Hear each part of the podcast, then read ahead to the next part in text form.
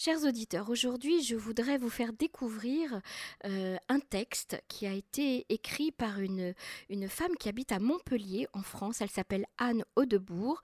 Elle n'est pas israélienne, elle n'est pas juive et pourtant elle, a écrit un texte qui nous a énormément euh, interpellés puisqu'il s'appelle Si j'avais été juive, j'aurais fait comme eux. Exactement. Bonjour Anne. Bonjour. Merci d'avoir accepté euh, euh, de partager un, moment avec nous euh, à l'antenne israélienne.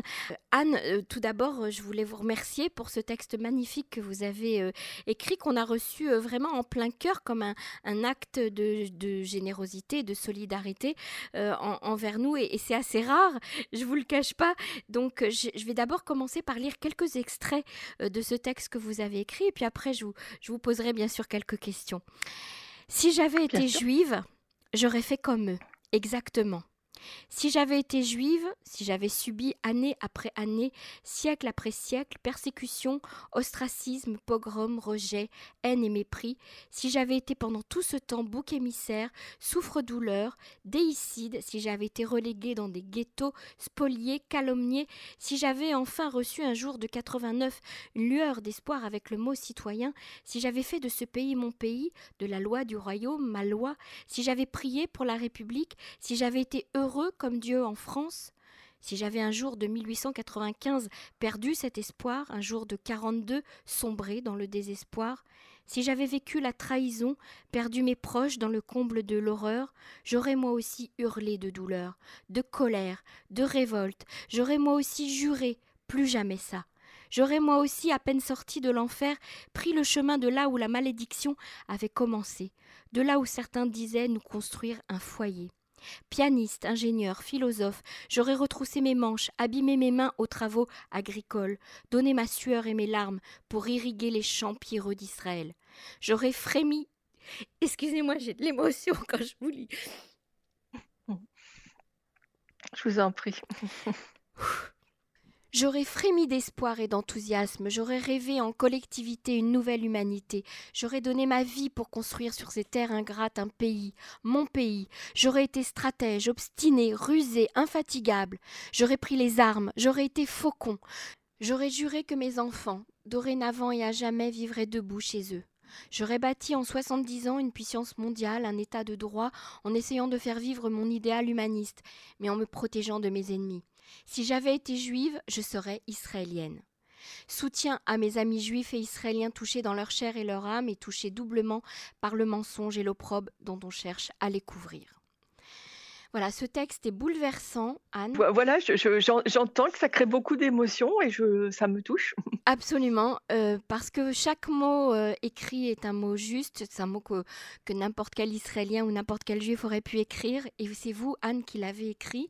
Et tout d'un coup, on, ressent comme un, lien très très fort euh, entre vous et nous. Il y a un lien très très fort, bien évidemment. C'est euh, un lien qui est, lié à plein de choses. Il ne faut pas oublier qu'en France, on a une histoire euh, qui est douloureuse par rapport, par rapport aux Juifs. Hein. Ça, ça, ne peut que marquer n'importe quel Français. quand on, est, on apprend ça à l'école, on a, je pense qu'on ne s'en remet pas on jamais tout à fait que, que son pays ait, participé à des, à des choses comme ça. Donc c'est nous aussi, nous aussi, on se dit plus jamais ça, plus jamais ça. À quel moment vous avez écrit ce texte, Anne? Là, là, il y a, euh, bah, euh, juste au moment où je l'ai mis sur, mon, sur, ma page Facebook, euh, en fait, ça faisait, ça faisait plusieurs jours que je voulais faire un petit post par rapport aux événements actuels en Israël. Et puis, c'est toujours.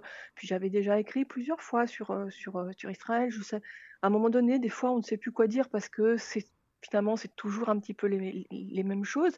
Et donc, donc ça venait pas comme ça. Puis voilà, ce soir, je me suis dit, il faut quand même que je dise un truc parce qu'ils vont se demander pourquoi je dis rien. Mmh voilà.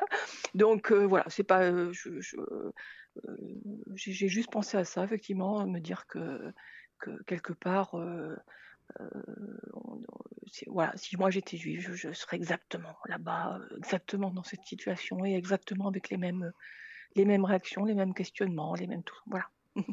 Et vous, avez le, vous êtes consciente que pour nous, euh, Israéliens, euh, euh, on, est surtout par rapport à notre pays d'origine, à la France, hein, en l'occurrence, on se sent, euh, on se sent brimé parce que la presse française euh, nous, nous, juge mal, parce que la désinformation est, flagrante au quotidien, parce que on, ne comprend pas qu'en Israël aujourd'hui, si on n'avait pas le, dôme de fer, par exemple, eh bien on aurait des milliers de morts en Israël.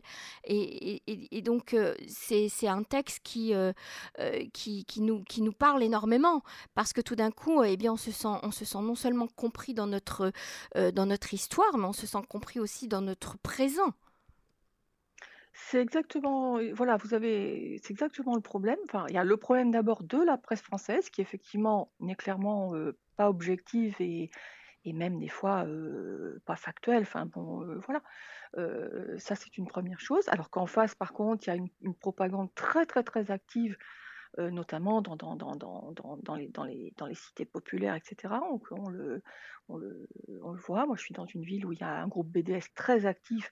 Et donc, euh, je suis souvent euh, sur, je, me rends assez souvent quand ils manifestent et, j'entends vraiment les horreurs qui sont, qui sont proférées. Donc, c'est vrai que les gens derrière ne peuvent pas, voilà, ne peuvent pas se faire une, idée, une idée correcte de, de, ce qui se passe.